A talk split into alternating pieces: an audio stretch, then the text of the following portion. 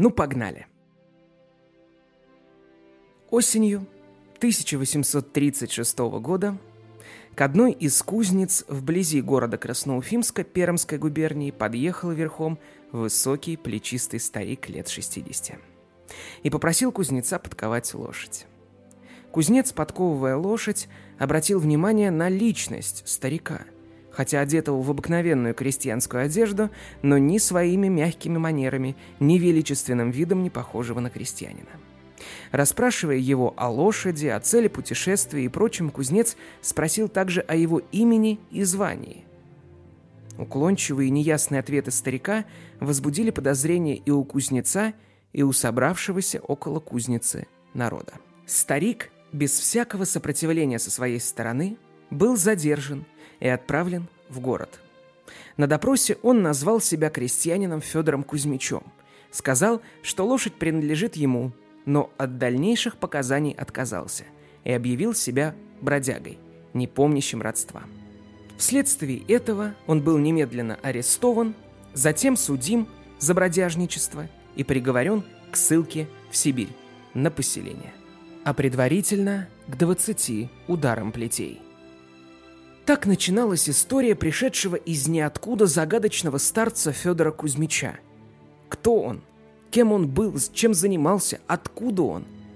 Обстоятельства его жизни до появления в сибирском городке так туманны, что еще в годы жизни самого Федора Кузьмича вызывали различные споры и кривотолки.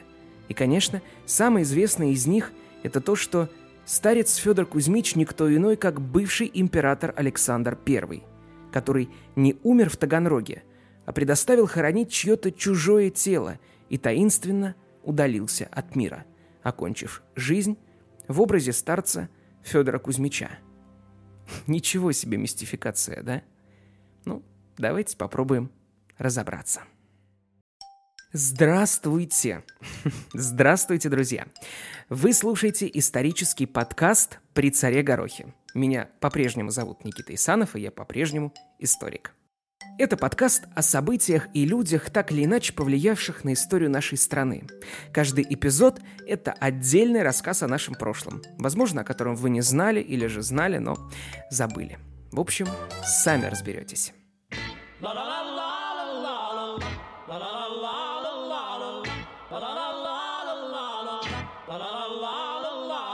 Друзья мои, я лодырь, каких еще свет не видел просто. Я исчез, пропал, совершенно не предупредив вас об этом, за что сердечно прошу у вас прощения.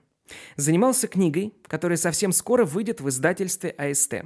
Ее можно будет купить и даже нужно будет купить в магазинах «Читай город», на всех маркетплейсах и так далее. В бумажном варианте, в электронном варианте, наконец, в аудио варианте. Будет, обещаю, невероятно интересным. И Вообще, друзья, очень хочется с вами поболтать. И я думаю, что нам нужно будет устроить обещанный когда-то мной перед Новым годом еще прямой эфир. Там подробнее расскажу и о книге, и о предзаказе книги, и о чем-нибудь еще. Дату прямого эфира выложу в ближайшее время в группу подкаста ВКонтакте. И мы с вами, я уверен, встретимся. И еще. Выпуск, который вы сейчас услышите, я писал больше месяца. Хотя обычно работа над текстом занимает э, в пределах 4-5 дней.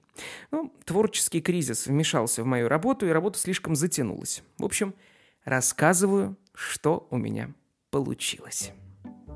Если внимательно перечитать документы, относящиеся к роковому утру 19 ноября 1825 года, это день, когда умер Александр I, то сложно будет ответить даже на три основных вопроса.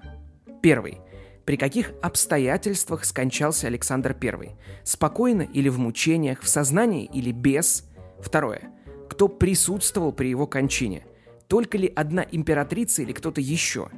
И третье. Как держала себя сама императрица после смерти Александра I? Спокойно или нет, плакала или нет, ушла ли сама из комнаты или упала в обморок и ее унесли? И вот еще что – Непонятно, во сколько точно умер Александр I. То ли в 10.45 утра, то ли в 10.50. Хотя, конечно, касаемо личности уровня Александра I все должно фиксироваться буквально в мельчайших подробностях. Так, например, о времени смерти Наполеона Бонапарта известно буквально до секунды. Ну, впрочем, давайте на некоторое время отвлечемся. 8 ноября 1817 года. Киев.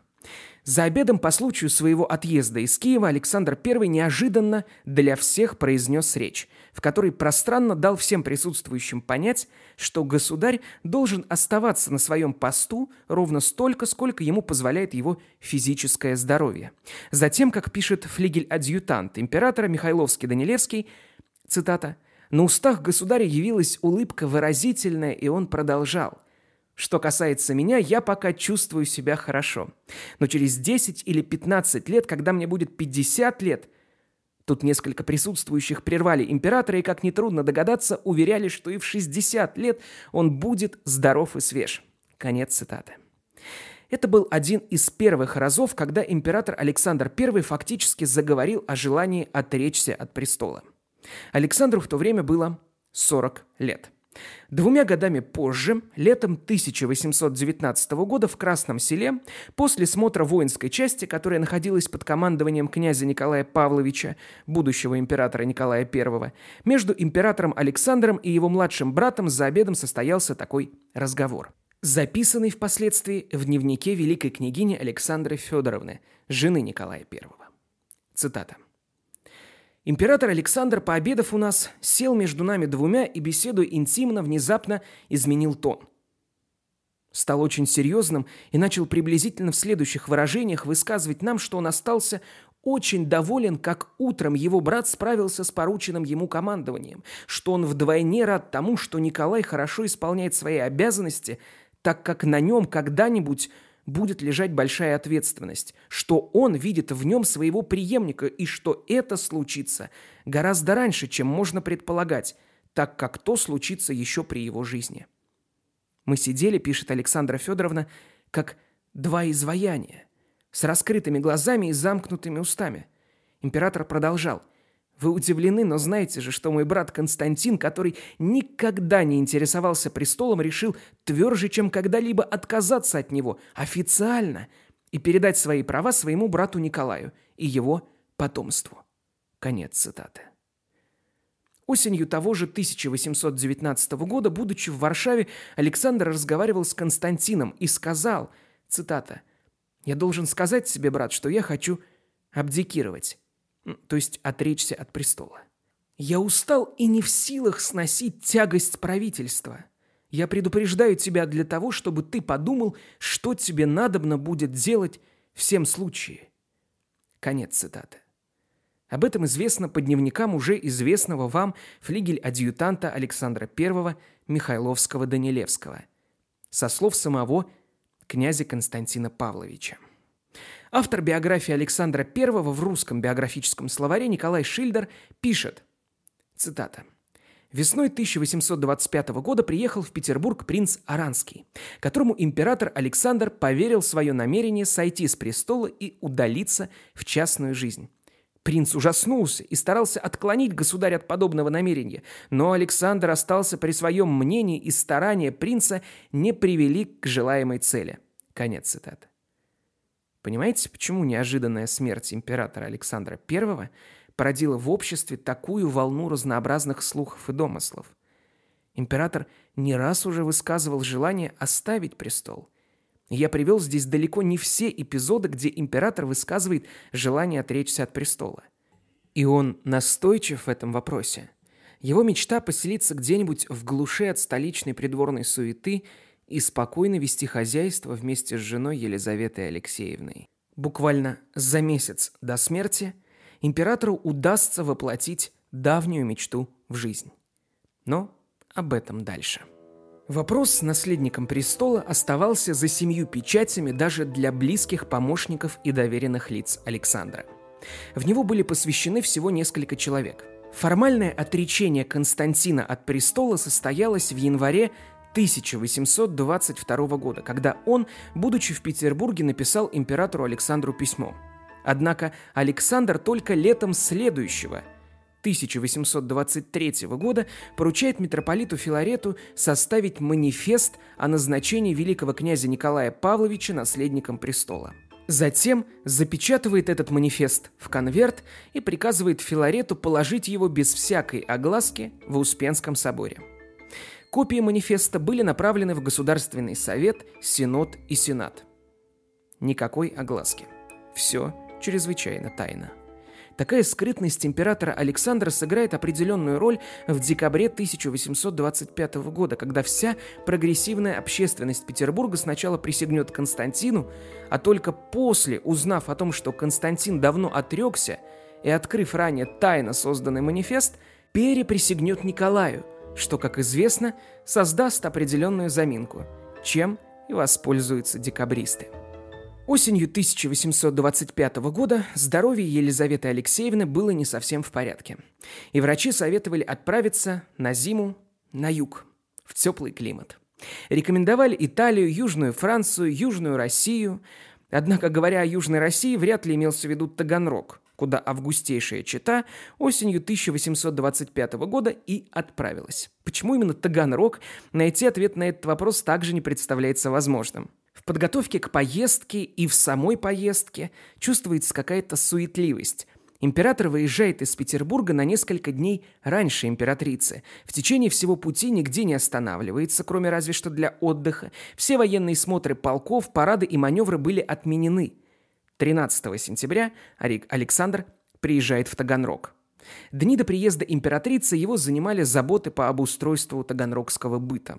Он занимается убранством дома, расставляет мебель. Ну, конечно, не думаю, что император прям самостоятельно таскает диваны и двигает письменные столы, но явно руководит этим. Хотя кто его знает. Например, лейб-медик Александра Яков Вилли писал, что император вбивал в стену гвозди для картин, приводил в порядок городской сад, что вообще-то приводило местных жителей в недоумение. Они, конечно, собирались посмотреть на подобные чудеса – не каждый день в Таганроге императора увидишь, а тут еще и он садовник, готовивший усадьбу к приезду императрицы. Вот уж вообще диво дивное. 23 сентября в Таганрог прибыла Елизавета. И Шильдер пишет, цитата, Замечательно, что императрица, которой слабое здоровье и изнурение сил едва позволяли в Петербурге сделать самое ничтожное движение по прибытии в Таганрог, довольно бодро сама без помощи вышла из экипажа и вступила в церковь под руку с императором. Конец цитаты. Вообще Александр I довольно спокойно чувствовал себя в Таганроге. Пишут, что он ежедневно гулял пешком по городу, в обращении он был необыкновенно доступен. Но такая спокойная жизнь продолжалась недолго – Александр уже в первой половине октября уехал в землю войска Донского на пять дней, а потом и в Крым по приглашению новороссийского генерал-губернатора графа Воронцова. Уже 20 октября в сопровождении барона Дзибича, лейб-медика Вилли, доктора Тарасова, вагенмейстера полковника Соломки, вагенмейстер – это, ну, скажем, смотритель за обозом, Александр I отправляется в Крым. Подробно описывать поездку российского императора по Крыму я не буду. Первые несколько дней все шло благополучно, и государь был весел и разговорчив. Но, как считают историки, подробно изучающие жизнь Александра I, именно 27 октября случилось то, что навсегда изменило все дальнейшие события. 27 октября из Балаклавы император на коляске проследовал до места, откуда идет дорога в Георгиевский монастырь. А далее он снова сел на лошадь. В этой поездке император неоднократно сам верхом на лошади ездил по Крыму. Так вот, император пересаживается на лошадь, в мундире, без шинели, отпустив свиту в Севастополь, отправляется в компании одного фельдъегеря в монастырь. Это было примерно в 6 вечера. День вообще был теплый, но к вечеру подул северо-восточный ветер и наступил довольно чувствительный холод. Историки считают, что император простудился именно во время этой неосторожной поездки. Разноголосица среди историков о последних месяцах жизни императора Александра I имеет, наверное, исключительный характер. 28 октября император не высказывал никаких признаков простуды, а уже 29-го попросил доктора Тарасова принести ему рисовый отвар, который он пил во время горячки в 1824 году. Несмотря на начинающееся нездоровье, император никогда не жаловался на здоровье, не изменил своих планов и продолжил активную инспекцию по Крыму. Вернулся в Таганрог Александр 5 ноября в седьмом часу вечера. С этого момента записи о состоянии императора в Таганроге в последние дни его жизни ведут князь Волконский и доктор Виллия, который находится в непосредственном приближении к Александру Первому. Я уже говорил, что записи Волконского, Вилли и императрицы Елизаветы Алексеевны о последних днях жизни Александра I расходятся. Так, например, Волконский о состоянии императора вечером 6 ноября пишет следующее. Цитата. Господин Вилли пощупал пульс и, посмотрев язык, нашел лихорадку. Предложил принять тотчас слабительные пилюли, коих его величество изволил принять восемь. Конец цитаты. Далее немного пропущу и вновь цитата. Того же вечера в семь часов лекарство произвело свое действие, и государь почувствовал облегчение. Был весьма весел, доволен лекарством, благодарил Виллия за пилюли, а меня за все о нем попечение. Потом изволил позвать императрицу, которая изволила оставаться одна у его величества до 10 часов вечера. Конец цитаты. Однако эти записи князя Волконского расходятся с записями императрицы. Елизавета Алексеевна писала, что была у императора с 4 до 7 часов вечера. А после император попросил императрицу уйти, так как приближается действие лекарства. А позже в 9 вечера она узнала у доктора Виллия, что императору лучше и что лекарство хорошо подействовало, и что он заснул и еще спит. Еще спит! Обратили внимание? И эта императрица говорит, что было после 9 вечера, а Волконский пишет, что императрица зашла к императору где-то в 7 часов вечера и оставалась до 10. И ни о каком вечернем сне Александра I в записках Волконского. Речи никакой нет. Как же это получается? Такое сильное расхождение в деталях вечера 6 ноября. И это далеко не единственное несовпадение в записках людей, я напомню, которые были непосредственными очевидцами событий в Таганроге в конце осени 1825 года. И это не просто странно, это невообразимо. Ну, конечно, это можно списать на то, что в подобной довольно тревожной обстановке никто за временем особенно не следил – но если расхождение в один час, что тоже будет встречаться в дневниках, еще можно списать на растерянность приближенных Александра, то несовпадение подобного рода – это, конечно, максимально странно и необычно. Но попробую догадаться, из-за чего все это может быть. Такое разительное несовпадение дневниковых записей князя Волконского с записями, например, доктора Виллия и дневником императрицы – может объясняться только тем, что записи Волконского были написаны постфактум, то есть спустя несколько дней после смерти императора. А поскольку записи Волконского начинаются аж с 5 ноября, не мудрено, что многое из того, что происходило в те дни, он перепутал, сдвинул или попросту забыл. Но есть одно еще более странное обстоятельство. Дневниковые записи императрицы Елизаветы Алексеевны неожиданно прерываются – 11 ноября. Она никуда не отлучалась, не исчезала, ничего другого экстраординарного не произошло. Но ее записей после 11 ноября нет. И это не значит, что она их бросила писать. Я более чем уверен, что она их, конечно же, писала, отмечая события последних дней императора. Но самих записей нет. Они исчезли. Кто и зачем их уничтожил – это вопрос открытый. В начале выпуска я уже говорил о том, что если взять и прочитать все записи очевидцев о событиях утра 19 ноября 1825 года, это день, когда умер Александр I, то будет сложно ответить на вопросы, как все-таки умер император, кто именно присутствовал при кончине и что происходило в эти часы с императрицей, как она себя вела и чувствовала после. Записи-то самой императрицы, как мы помним, нет? Некоторые историки сделали попытку понять, что могло произойти с рукописями и предположили, что это может быть дело рук Николая I, который, цитата, «как известно, очень любил его», в смысле Александра I, Высоко почитал, их связывала самая сердечная дружба. Император Николай уничтожал документы, относящиеся к последним годам царствования Александра, и преимущественно те, которые носили неофициальный характер, а частный, интимный, семейный. Конец цитаты. Конечно, вполне вероятно, в записях Елизаветы Алексеевны могло быть нечто такое, что, может быть, не должно было стать достоянием общественности. Но с другой стороны, записи других очевидцев событий ноября 25 года остались и доступны. Поэтому здесь все не очень понятно на самом деле. Но, впрочем, не исключено, что жена Александра действительно перестала вести записи 11 ноября. Тогда почему она это сделала? На этот вопрос тоже нет ответа. Вообще, я вам должен сказать, все записи, которые вели очевидцы Таганрогской катастрофы, не точны. Волконский, как можно предположить, писал их уже после смерти Александра. Записки императрицы вовсе загадочно обрываются. Лейб-медик Вилли мало того, что писал дневник невероятно коротко, что скорее носит характер даже какой-то загадочности, он тоже писал их задним числом – а воспоминания доктора Тарасова, который по его собственному признанию был приглашен к императору только 14 ноября, и вовсе писал свои записки много лет спустя. Это признал еще Шильдер, тот самый автор биографии Александра I в русском биографическом словаре.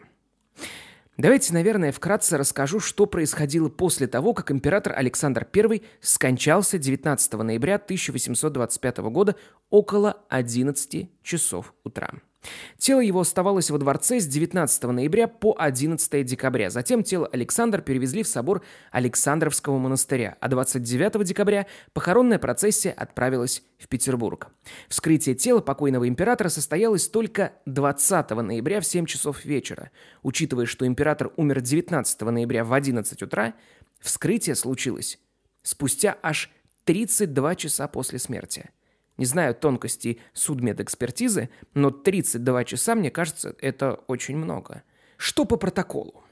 На передней поверхности тела, именно на бедрах, находятся пятна темноватого, а некоторые темно-красного цвета, от прикладывания к сим местам горчишников – на спине до самой шеи довольно обширное пятно темно-красного цвета.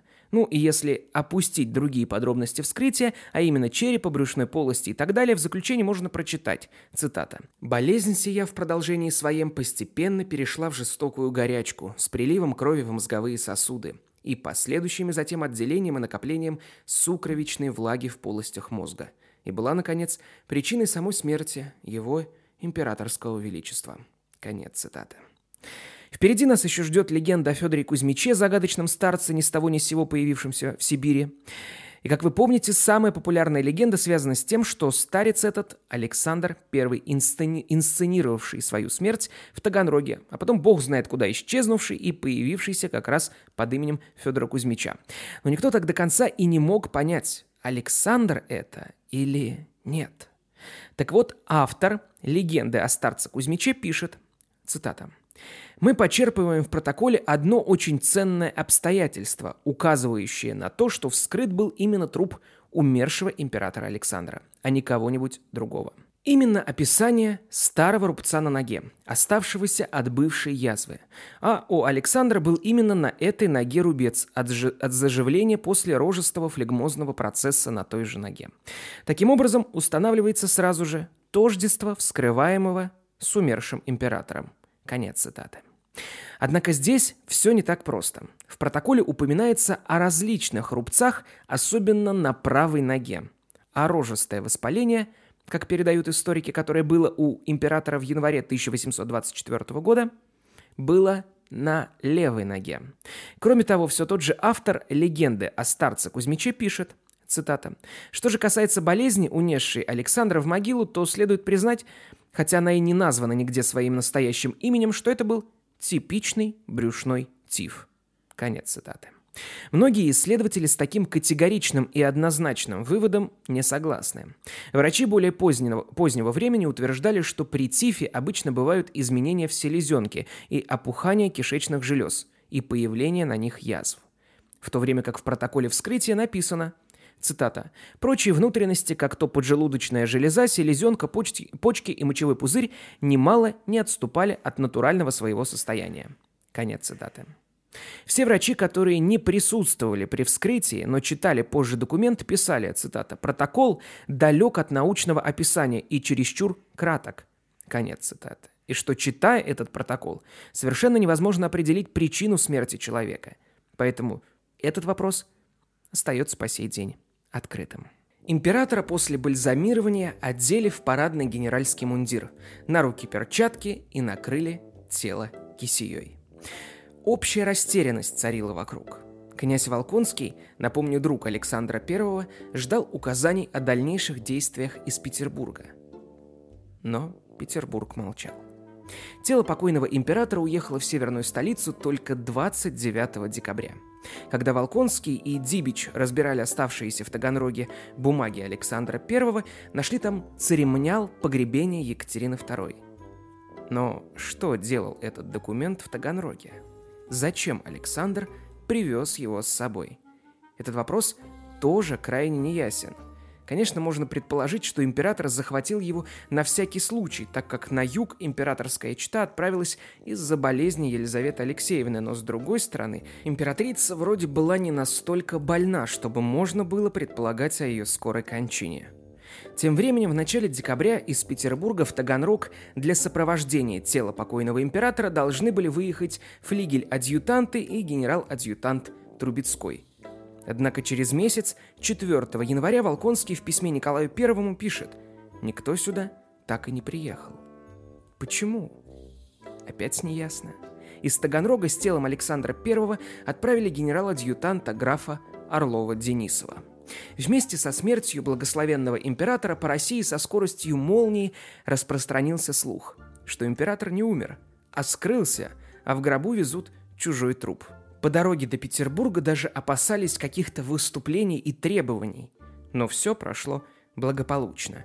И 3 февраля 1826 года процессия прибыла в Москву. В Москве тоже боялись волнений. Гроб с телом императора поместили в Архангельском соборе, а у ворот Кремля поставили вооруженную охрану. По городу же всю ночь ходили военные патрули. Говорили, что даже указание было цитата, «не выпускать фабричных в день процессии, что кабаки будут заперты». Конец цитаты. В течение всего пути до Москвы гроб не вскрывался. Впервые он был вскрыт уже на пути из Москвы в Петербург 7 февраля в 7 часов вечера. Это из рапорта Орлова-Денисова, сопровождающего тело Александра I. Всего по показаниям графа в течение пути гроб вскрывали три раза – Забавно то, что следовавший вместе с Орловым Денисовым доктор Тарасов в своих записках писал, цитата, «Я представил графу, что для удостоверения о положении тела императора необходимо по временам вскрывать гроб и осматривать тело. Таковые осмотры при особом комитете в присутствии графа производились в полночь пять раз». Конец цитаты. Чем объяснены подобные разногласия в документах, опять совершенно неясно. Открытый гроб с телом императора видела только царская семья, некоторые европейские родственники и дипломаты. Тогдашний прусский принц Вильгельм, будущий император Германии Вильгельм I, по свидетельствам адъютанта был чрезвычайно поражен видом покойника. Один дипломат утверждал, будто императрица Мария Федоровна воскликнула «Нет, это не мой сын!» Другой же запомнил, что она наоборот сказала «Да, это мой милый сын, мой дорогой Александр. 13 марта 1826 года в 11 часов во время сильной метели погребальное шествие направилось из Казанского собора в Петропавловскую крепость. В тот же день происходили отпевания и погребения. Во втором часу дня пополудни пушечные залпы возвестили миру, что великий монарх снизошел в землю на вечное успокоение. Николай I не разрешил открывать гроб с телом покойного императора для всех желающих. Цитата. «Кажется, единственно по той причине, — пишет доктор Тарасов, — что цвет лица покойного государя был немного изменен в светло-каштановый». Конец цитаты. Верна ли догадка Тарасова или у Николая были на то свои причины, неизвестно. Впрочем, и каких-то конспирологических версий я строить не буду. Оставим это – для любителей пофантазировать. Хотя мне кажется очень любопытным сказать, что версии о том, что вместо Александра в гробу другой человек, были действительно просто супер популярны в народе. И подобных рассказов были десятки, и какие только подробности последних дней Александра I не сообщали. За их множеством перечислять эти версии не хочу, но об одной сказать все-таки стоит. Был у Александра один фельдъегерь по фамилии Москов – который, как говорят, был как две капли воды похож на самого императора. Однажды, спеша вслед за государем из Крыма в Таганрог, на тройке лошадей, спускаясь с горы, ямщик не удержал лошадей, и фельдъегеря Москова на всей скорости из телеги вышибло, и от полученного при всем сильного удара, писалось в рапорте по случаю смерти Москова, головою о землю по море всем же означенном селении. Конец цитаты. Смерть Москова произошла за 16 дней до официальной даты смерти Александра I. В одном документальном свидетельстве говорится, что семейству Москова было пожаловано по высочайшему повелению полное содержание, получаемое Московым при жизни, и несколько раз отпускалась сумма на уплату долгов. Исследователи задаются вопросом, почему этому семейству была оказана такая, такое неожиданное внимание со стороны государя? И, конечно, ответ напрашивается только один, потому что Москов, как две капли воды, похожие на Александра Павловича, помог ему замаскира... замаскировать собственную смерть. Правнучка Николая Москова, София Андреевна, в письме некому Дубицкому в 1968 году писала, цитата, «Знали, что наш прадед похоронен вместо царя Александра I, что дед в целях сохранения тайны смерти был выслан с семьей в Кяхту – этаж на границе с Монголией, примерно в 200 километрах от Улан-Удэ. И что говорить об этом не следует. Конец цитаты. Натан Эйдельман пишет, цитата, «Потомки фельдъегерей вплоть до праправнуков, живущих в наши дни, ну, это уточню, речь еще о 20 веке, нисколько не сомневаются и даже не понимают, как можно защищать иную версию, кроме той, что в гроб под видом, под видом царя положили именно их предка. Александр же скрылся. Конец цитаты. Ну, пожалуй, достаточно с версиями. В этой истории тоже множество разных несовпадений и тому подобное. И вообще достаточно про Александра Первого. Мы с вами не будем утверждать ни одну, ни другую версию относительно тождества Федора Кузьмича и императора Александра Павловича. И, наверное, посмотрим, что происходило в Сибири многими десятилетиями спустя. 20-30-е годы 19 столетия в России были богаты на события. Вскоре волны слухов о якобы подстроенной смерти августейшего императора улеглись. А осенью 1836 года вблизи Красноуфимска в Пермской губернии появился плечистый старик. Старик этот представился Федором Кузьмичем, ничего о себе и о своем прошлом он сообщить не мог, не помнил. В Российской империи за бродяжничество имелось вполне реальное наказание. И даже если человек реально не помнил своего родства, его могли наказать за бродяжничество. Федора Кузьмича как раз наказали. 20 ударов плети и ссылка на поселение в Томскую губернию. Еще дальше, в Сибирь.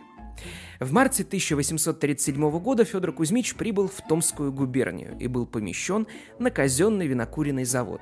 Со старцем обращались очень хорошо, не назначали ему никакие работы. Прожил он там около пяти лет, а потом переехал в станицу Белоярскую, в избу, которую для Федора Кузьмича специально выстроил местный казак. Родственники этого казака Семена Сидорова говорили, что старцу какая-то высокопоставленная особа по имени Мария Федоровна присылала одежду и деньги. Насколько Насколько это верно, не знаю, но если говорить о Марии Федоровне, матери э, и Александра I, и Константина, и Николая I, то она умерла в 1828 году, поэтому навряд ли она сама могла что-либо передавать. Может, передачки старцу поступали как ее посмертная воля. Ну, мне кажется, что это тоже маловероятно. Размеренной и спокойной жизнь старца в Сибири точно не назовешь. За те несколько месяцев, что он прожил у Сидоровых, крестьяне со всей окрестности постоянно посещали его, стараясь переманить его пожить к себе. На новом месте жительства в селе Зерцалы Федора Кузьмичу тоже не давали покоя. Летом 1843 года старец ушел на золотые прииски в Енисейскую тайгу. Кто помнит, в первом сезоне подкаста у меня был эпизод про золотую лихорадку в Сибири в 19 веке. Так вот, в 43 году она еще активно продолжалась. Старец стремился к уединению. Но в Сибири слух о нем кочевал быстрее его самого. Популярность его становилась все больше. Иногда Федор Кузьмич сидел целыми днями в заперти у себя в келье. Все меньше посещал окрестные деревни, за что крестьяне на него все больше обижались. Но если изредка приходил к местным крестьянам, то обучал их грамоте, священному писанию, истории, географии, сельскому хозяйству. Были у него там и некоторые друзья – две крепостные старушки из Новгорода, пришедшие вместе с ним в Сибирь. В день Александра Невского, в конце лета, он приходил к ним, они же организовывали для него небольшой деревенский междусобойчик, и в этот день он был особенно в приподнятом настроении и, пишут, часто вспоминал о Петербурге. Но самым близким другом Федора Кузьмича была бедная сирота-крестьянка Александра Никифоровна, которая познакомилась с ним, когда ей было 12 лет. Все детство она провела около старца, а после решила отправиться странствовать по русским монастырям. Дальше, говорят, произошла с ней вполне реальная история – Федор Кузьмич снабдил ее маршрутной картой русских монастырей, дорог и людей, у кого можно было остановиться. Так Александра Никифоровна оказалась у графини Остансакин. Те приютили ее на несколько месяцев, и случилось так, что как раз в это время к ним заехал император Николай Павлович. Ее представили императору, и они долго беседовали о жизни в Сибири. И вот в разговоре Александра Никифоровна упомянула о старце Федоре Кузьмиче. Уезжая, Николай I велел дать девушке записку-пропуск, если вдруг она захочет приехать в Петербург. И со словами «Если будешь в Петербурге, заходи во дворец, покажи ту записку и нигде не задержит. Рассказал бы мне о своих странствиях». И с этими словами государь уехал. Но вообще, согласитесь, все это выглядит как выдумка. Встреча, да к тому же еще и довольно теплый разговор простой крестьянки с императором. Но вообще говорят, рассказ совершенно правдив. Обладал Федор Кузьмич огромной физической силой. Мог за раз поднять на вилы целый сток сена, что, конечно, приводило в удивление всех зрителей. И все чаще и чаще среди людей, как простых, так и знатных, стали ходить слухи, что старец никто иной, как бывший император Александр I. Но вот доказательств этому никто привести не мог. Были у Федора Кузьмича с собой и две гравюры, про которые он говорил, что купил их у какого-то князя Волконского. На одной изображена икона Почаевской Божьей Матери, и пишут, что на ней есть инициалы А и римская цифра 1. Ну и в конце, друзья мои, некоторые легенды, которые рассказывали местные про Федора Кузьмича. Пришел как-то раз Федор Кузьмич к церковному старости в селе Краснореченском. В это время жил там солдат Оленьев – занимавшийся сапожным мастерством. Увидев из окна избы Федора Кузьмича, спросил Оленьев у бывших в избе крестьян «Кто это?». А затем, бросившись вперед самого Федора Кузьмича, кричал «Это царь наш, батюшка Александр Павлович!» и отдал ему честь. На что Федор Кузьмич ответил «Мне не следует воздавать воинские почести. Я бродяга, тебя за это возьмут во строк, а меня здесь не будет. Ты никому не говори, что я царь». Конец цитаты. А однажды при починке оконной рамы в келье Федора Кузьмича работники его сильно забеспокоили. Ну, как именно, не знаю. Федор Кузьмич не вытерпел, рассердился и гневно сказал «Перестаньте! Если бы вы знали, кто я, вы бы не осмелились меня так беспокоить. Стоит мне написать одну строчку в Петербург, и вас на свете не будет». Конец цитаты. Но что-то я сильно, сильно, сильно сомневаюсь в правдивости всех этих историй. Ну и в заключении. Сибирский старец был человек, безусловно, очень образованный. Знал иностранные языки, когда-то прежде, вероятно, носил военный мундир, хорошо знал петербургскую жизнь, нравы, обычаи. Федор Кузьмич самовольно принял обет молчания относительно своей личности, был очень религиозен. Роста был высокого, имел манеру, как говорят очевидцы, держать руки или на бедрах, или одну за поясом. Вел, вел с кем-то переписку, но с кем точно достоверно неизвестно. И все те сведения, которые я вам рассказал в этом выпуске, могут как подтверждать то, что Александр I – это и есть старец Федор Кузьмич, так и опровергать это. Ну, или во всяком случае не иметь никакого отношения. Остаток жизни Федор Кузьмич прожил на заимке местного купца Хромова, а умер в 1864 году. Из местных там, в Сибири, почти никто не сомневался, что старец – это инсценировавший свою смерть император Александр Благословенный. На излете XIX века легенды о Федоре Кузьмиче разрастаются до размеров вселенной. Для успокоения народных масс в дело вмешивается даже всесильный обер-прокурор Синода Константин Победоносцев. В начале XX века великие князья прямо спросили о том, что думает по поводу Федора Кузьмича и Александра Павловича Николай II – на что Николай ответил, «Все может быть». Однако вскрывать могилу предкам не разрешил. В общем, среди историков и прошлого, и настоящего так и нет единого мнения. Вопрос о тождестве Федора Кузьмича и Александра I, как мне представляется, остается открытым. Своим мнением делитесь в комментарии в группе подкаста ВКонтакте. Друзья мои, вот такой получился выпуск после долгого перерыва, и мне правда по-прежнему интересно, что вы о нем думаете.